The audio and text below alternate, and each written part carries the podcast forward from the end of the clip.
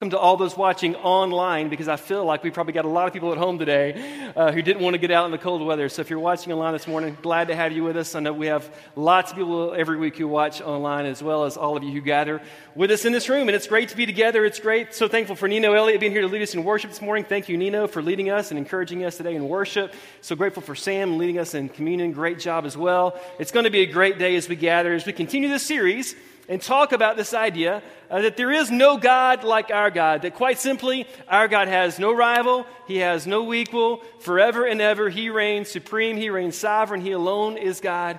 And once again today, I think we'll see that revealed as we, as we look at Scripture together in just a few moments. Um, I'm really excited. My parents are here this morning. Uh, they drove all the way in from Alabama to join us uh, this weekend to be here uh, with our kids for Valentine's just for a little bit. When I was a kid growing up, one of the things that my dad and I liked to do together uh, was watch Western movies. Any, any Western movies you can confess this morning, it's not anything to be ashamed of. Yeah, uh, they're not as popular now for whatever reason, but growing up when I was a kid, uh, they were really popular. It was a lot of fun because every good Western movie had a showdown, right? Uh, it, it, always happened the same way. It was the same storyline. You know, some guy's in a saloon playing cards, another guy walks in, uh, one guy makes the other guy mad, and they'd agree to, to meet out on the street where they step off uh, women and children are peering out of windows behind closed doors for safety. All the men have lined the street because they want to see what's going to happen next. All of us watching the scene unfold on TV are sitting on the edge of our seats, you know, cheering for one guy or the other guy, hopefully cheering for the good guy because one guy is going to draw first. And the question is, who's the fastest? Who's got the quickest draw? Who's going to shoot first? Is the other guy going to die or just be wounded? And we're all cheering. I'm not sure what that says about us. Uh, cheering for the good guy, although, is it really a good guy if he shoots somebody else? I don't know.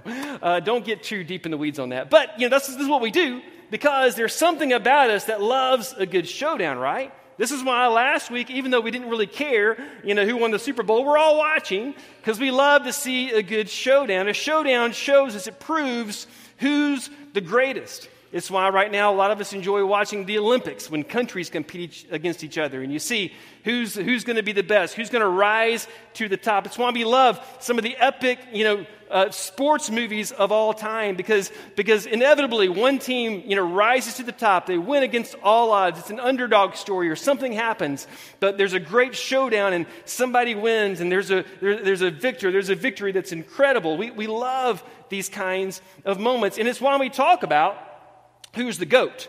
You know I'm talking about? Who's the goat? Me and my son Will last week were having this conversation about who's the goat. And if you don't know what the goat is, a goat, we're not talking about a literal goat. That's not what we're talking about. If you're confused, public service announcement. GOAT stands for the greatest of all time. And a lot of people think Tom Brady is the GOAT, right? The greatest of all time. And we, we're not like Tom Brady fans, but we're having this argument. Is he the GOAT? Is he not the GOAT? Who's the GOAT? Who's the greatest of all time? And what happens is when you get these people who are supposed to be the greatest of all time, in a showdown, you get to, you get to find out, right? You get to see who's going to rise to the top, who's going to win. And this is why, I mean, honestly, some of the most well known, famous Bible stories of all time are the showdown stories. It's why the people that don't even come to church or believe in God, they know the stories of Moses versus Pharaoh, right? The Exodus story. They know the showdown stories. They may even know the story of Gideon and his 300 men versus the Midianites and their thousands. They definitely know the story of David versus Goliath, right? It's the, the ultimate epic showdown story. And it's why I think the story about Elijah versus Ahab grabs our attention. Because it's another one of these showdown moments. It's another one of these moments, these epic showdowns, where we're going to find out who is the greatest, who's going to win, who's going to rise to the top. If you have your Bibles, if you're going to open up to 1 Kings 18, we're going to look at that, at a story today where there is, I mean, truly one of the most epic showdown stories of all time in Scripture. Now, at, this moment, we, we talked about this last week, but just to rewind the tape. Uh, Elijah only shows up on the scene one chapter earlier in 1 Kings 17. He's literally a nobody at this moment in the story. God has called him out of obscurity to be his man, to be his prophet, to go have a confrontation with the most powerful man in Israel, the king, King Ahab, who, oh, by the way, is a terrible and wicked king. And now God is sending Elijah back to Ahab to have another confrontation. This is what happens in 1 Kings 18, verse 1. Later on, in the third year of the drought, the Lord said to Elijah, Go and present yourself to King Ahab. Tell him that I will soon send rain. So Elijah went to appear before Ahab. Meanwhile, the famine had become very severe in Samaria. Now, we talked about this last week, but just to catch you up in case you weren't here, God had sent Elijah to Ahab the first time to tell him, because of your wickedness, because of your disobedience, because you have not only lived in rebellion to God, but you've led the people of God away from God, I'm going to stop the rain. Not only am I going to stop the rain, I'm going to stop the dew. And for the next few years, there's going to be a severe drought and famine, and it's just going to be located to the precise place where Israel lives, and there will be no rain and there will be no dew because of your disobedience. And what God was doing through Elijah in that moment was he was keeping his promise to Israel he had made some 600 years ago through Moses. When God had said, Hey, when you enter the promised land, the land that they were living in right now, as long as you love and serve me with all your heart, soul, mind, and strength, you'll always have rain. You'll always have great harvest. You'll always have everything you need. But if you ever, for whatever reason, turn away from me, then I will turn off the water. And you will experience famine and drought. So God kept his promise to Israel. Why? Well, it's really simple. There's nothing God won't do to get your attention and turn you back to himself. And in this moment, God is trying through Elijah, through proving that He's the God over all the earth, the God of nature, the, the true God of water. He's going to turn that off so we can turn the people of God back to Himself. And that's what He's doing here. But imagine you're Elijah. You've gone and you told Ahab this. It's been three years now. If you read the rest of 1 Kings 17, you find out that Elijah's been in hiding these past three years. Why? because Ahab is literally searching every corner of the kingdom. And if he finds Elijah, he's going to kill him. In fact, he and his wife Jezebel have already been searching, and even if they found any prophet of God, they would put them to death.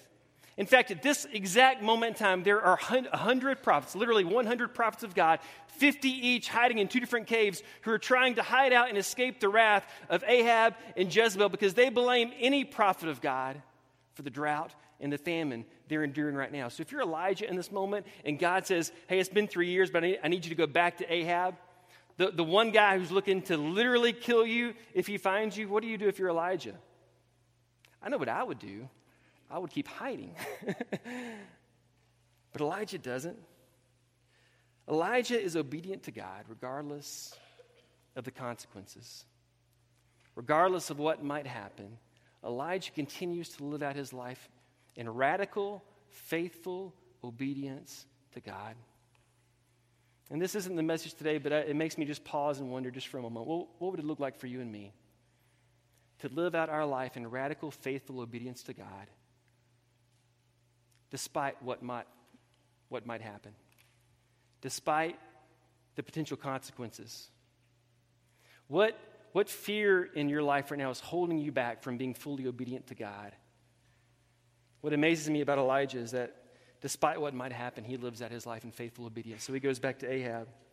And in verse 17, he confronts Ahab, and it says, When Ahab saw him, he exclaimed, So is it really you, you troublemaker of Israel? Now, what trouble has Elijah brought upon Israel? None, nothing, nada.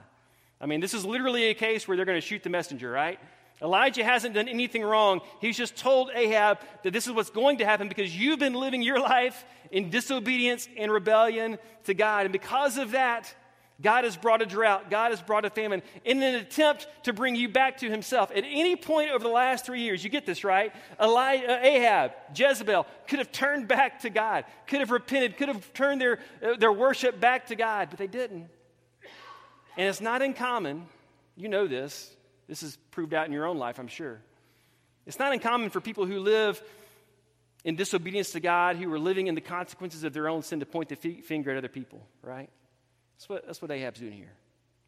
He's pointing his finger at Elijah, saying, This is because of you. And Elijah sets him straight. And he says, No.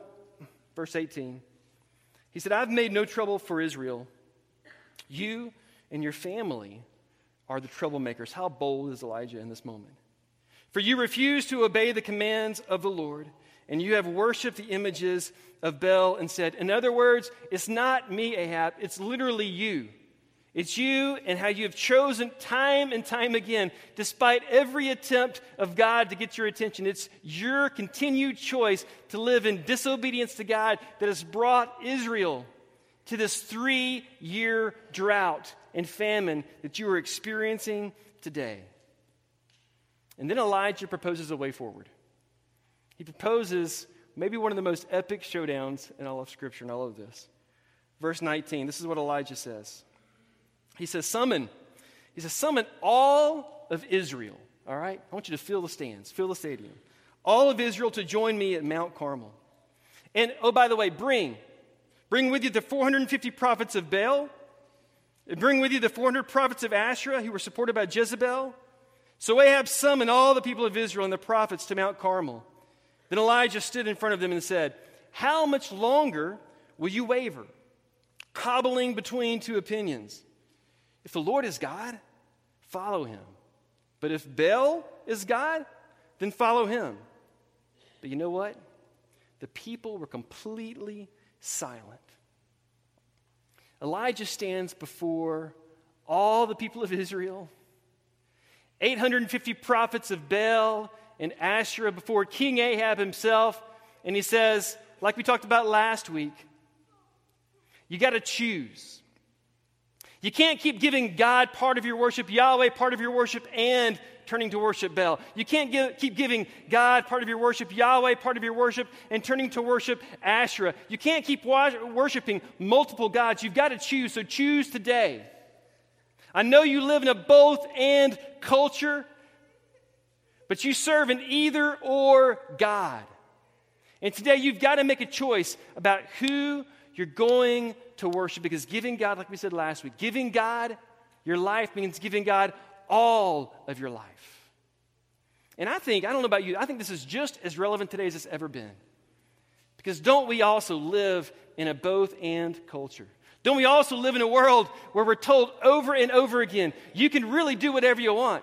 You can have whatever you want. You can make whatever decisions you want. You can do relationships however you want. You can do finances however you want. You can do life however you want. You can do marriage however you want. You can do your family however you want. And you can serve God. You can go after the American dream all you want. And you can be faithfully committed to Christ. We live in a both hand culture, but we serve an either or God. And Elijah sets up this epic showdown where he says, Let's Let's do this. Because God doesn't want your divided devotion, He wants your undivided attention. God, God doesn't want just more of you, God wants all of you. And as long as you keep trying to live in a both and world and serve an either or God, you're going to find yourself living in a famine. You're going to find yourself coming up empty. You're going to find yourself wanting because you serve an either or God who doesn't want more of your life. He doesn't want more of your attention. He doesn't want more, he wants all. So Elijah sets up this either or contest, this chance for one God to prove he's the real God. Verse 22 Elijah said to them, I'm the only prophet of the Lord who's left, but Baal has 450 prophets. Now bring two bulls. The prophets of Baal may choose whichever one they wish and cut it into pieces. So you go first, you get to choose, so there's no tricks here.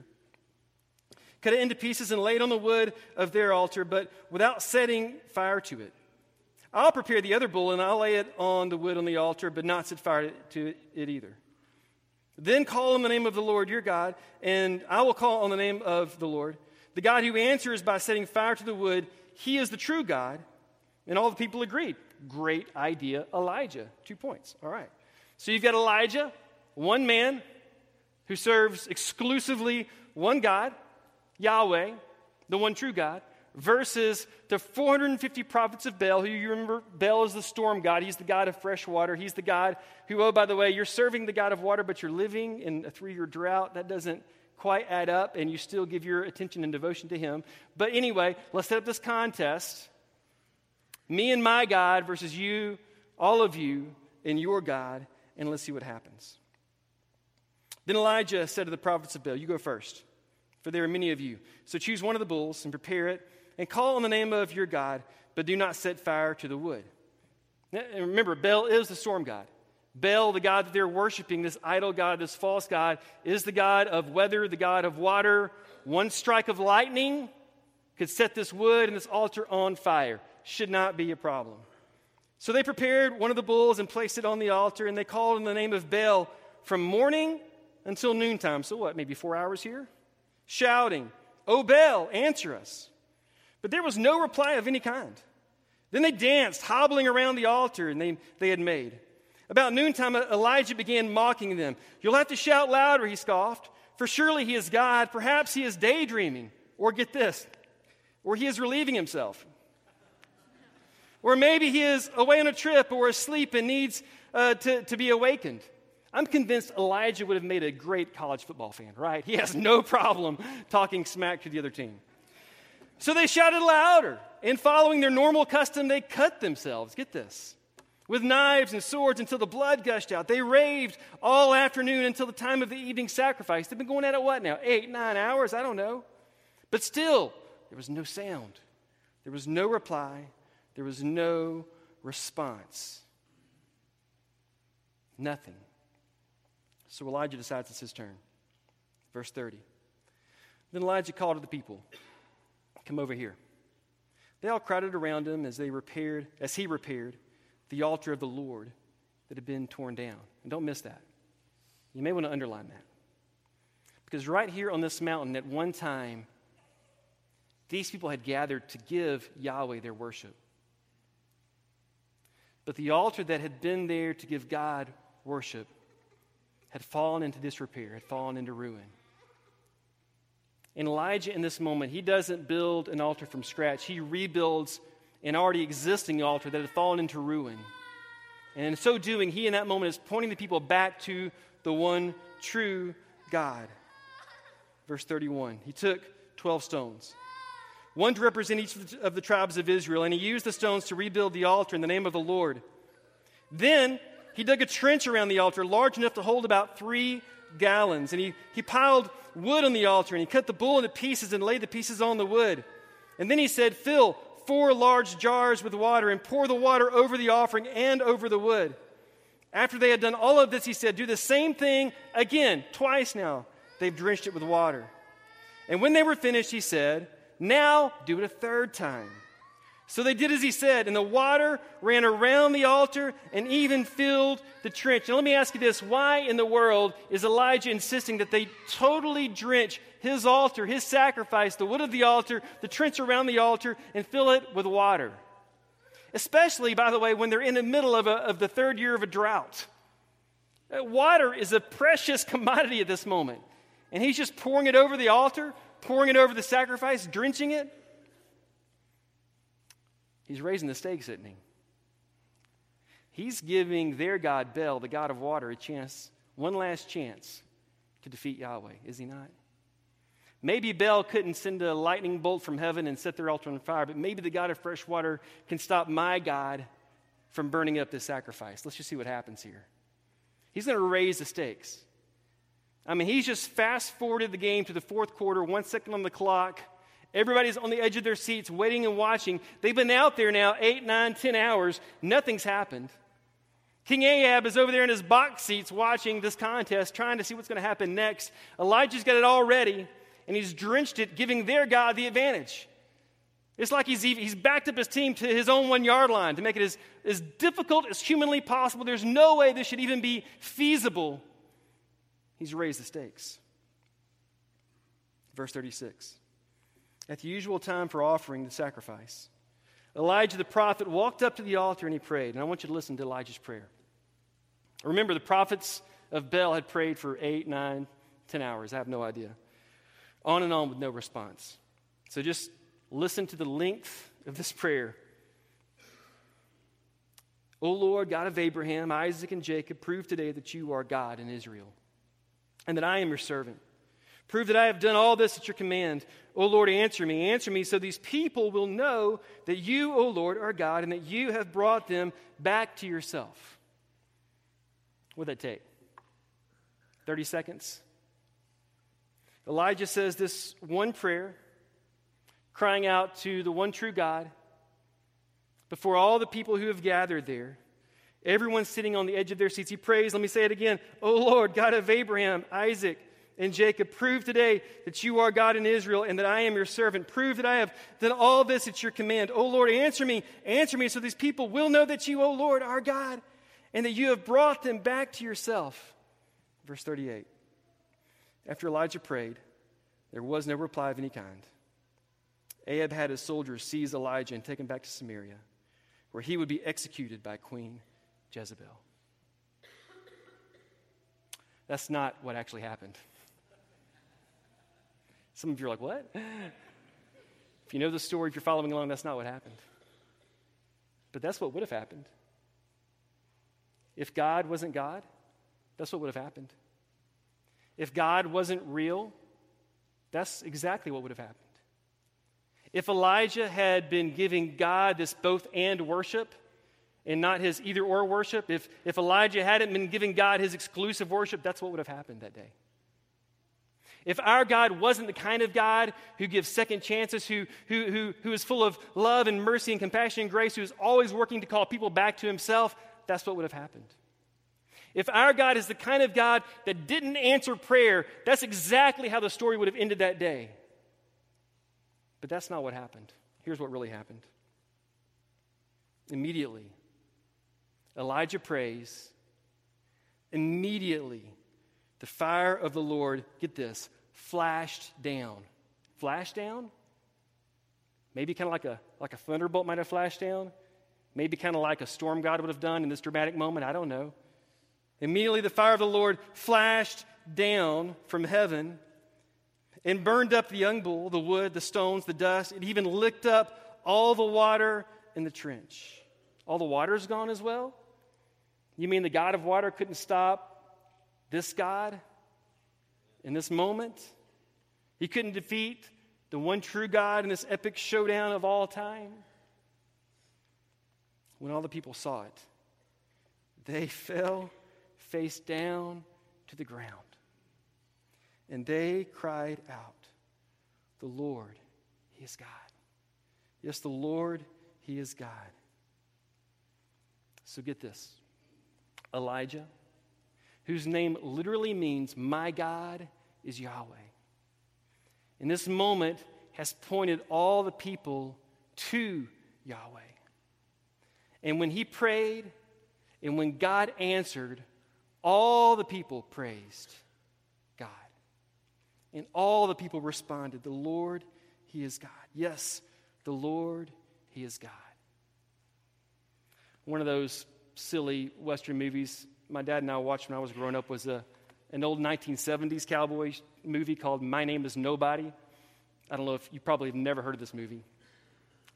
Uh, in it, the, the main guy, he's really funny, and I, I liked it as a kid. I haven't watched it in years, so, um, I, you know, but I remember his name was Nobody, and, and that's what he said. He said, My name is Nobody. And he, he went around and he was trying to prop up this other older uh, gunslinger who was a little bit more well known.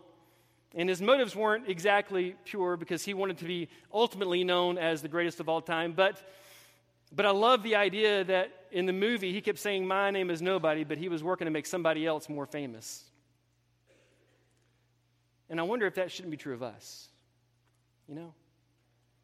My name, my name is nobody. But my life is to make somebody else known. Elijah was literally a nobody. He was from Tishbe in Gilead. Today, scholars today, they still have no idea where that is. They can't agree on it. Nobody knows where he came from. We don't know his background story. We don't know if he was the top of his class. We don't know if he came from a, a, family of means or if he had an important title. We know nothing about this guy. He's a complete nobody.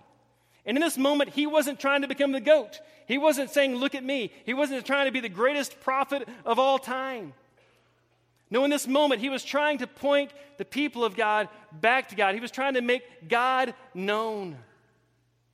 And I just have to think, what if my life, what if your life had the same purpose? What if we lived to make God known, to know Him and to make Him known? What if, well, whose name are you living for? Just think about that for a minute. Whose name are you trying to make great? Whose fame are you living for? Whose acclaim? Here's what I believe I believe as long as you and I are living for our own fame and our own name and our own story, we'll never see fire fall from heaven. As long as you and I are living for our own name and our own fame and our own story, well, first of all, it's way too small a story to be a part of. Amen?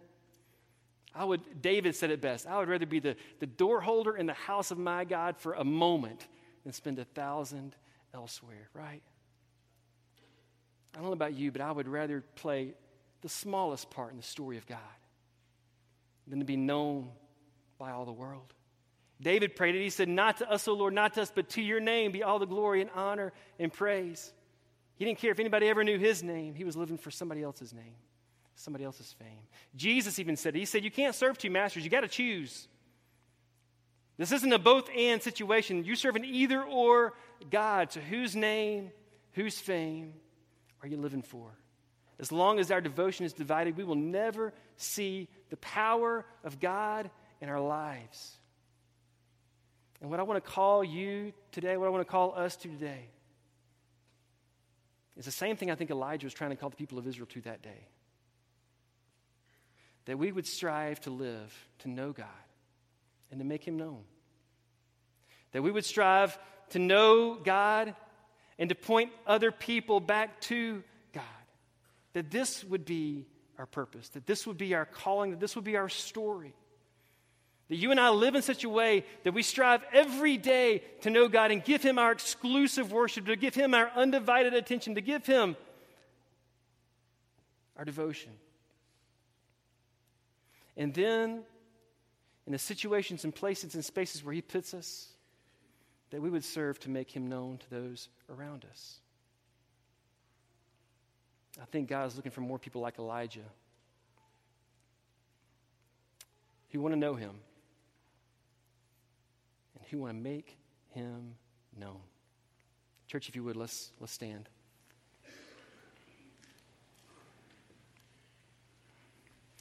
So, who's the greatest of all time? I think God proved that day. I think God proved that day that he was, he was the goat. He is the goat, right? He is the greatest of all time. There literally is no other God like our God. Our God has no rival, He has no equal. Forever and ever, He reigns alone. You can accept that, you can deny that, but it's, it's just true, right? But I know what some of you are probably thinking today. You're probably thinking, well, you know, I would believe in that God too if He sent fire from heaven today, you know? Like, I would believe, I would have that kind of faith if when I prayed, God answered immediately like He did for Elijah. You know what I think Elijah would say to us today if he were here today? He would say, Really? Really? Like, you would believe in God if He sent a fireball from heaven for you? That's what it would take? You would believe? Like, you want a magic trick from God? That's what would help you believe? I think Elijah would say, You know what your God did for you? Like, all He did for me was He sent a lightning bolt and, and flames erupted. It was cool, but it was great, but it was, that's all it was. Let's set the record straight. You know what God did for you? You know what Elijah would say? God didn't send you fire from heaven. What God did for you, He sent His Son from heaven. He sent you Jesus. And Jesus came from heaven to earth, and he walked the earth. He dwelled among us, and he showed us what the kingdom of his Father is like, and he taught us what the kingdom of God is like. And then, uh, and it wasn't glorious, and maybe this is our problem because we love power, we love glory. It wasn't glorious because he went to a cross and he was completely humiliated. Scripture says he humbled himself on the cross and he died so that anyone who believes in him would have eternal life. You want fire from heaven? Man, God has given you so much more. He's given you a son. I'm going to ask our elders and their wives to make their way around the room this morning. And if for whatever reason you've been living for another reason, you've been living for another purpose, you've been giving other things your attention, God has not been at the center of your life.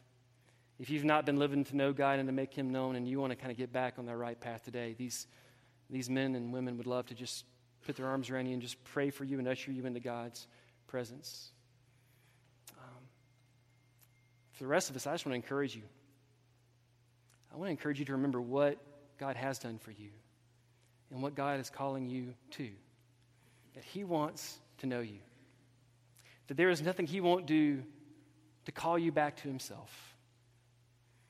And that He wants you to make Him known, to make Him famous, to tell the world about His amazing love. And that love comes to us in His Son, Jesus Christ. And there is no other name, it's Christ alone, that we find our hope, our help, our strength, our life. Because our God, His Son Jesus, they have no rival, they have no equal, and they reign forever. He reigns forever as the King of kings, the Lord of lords. And He wants to know you, and He wants you to help make Him known. Let's sing.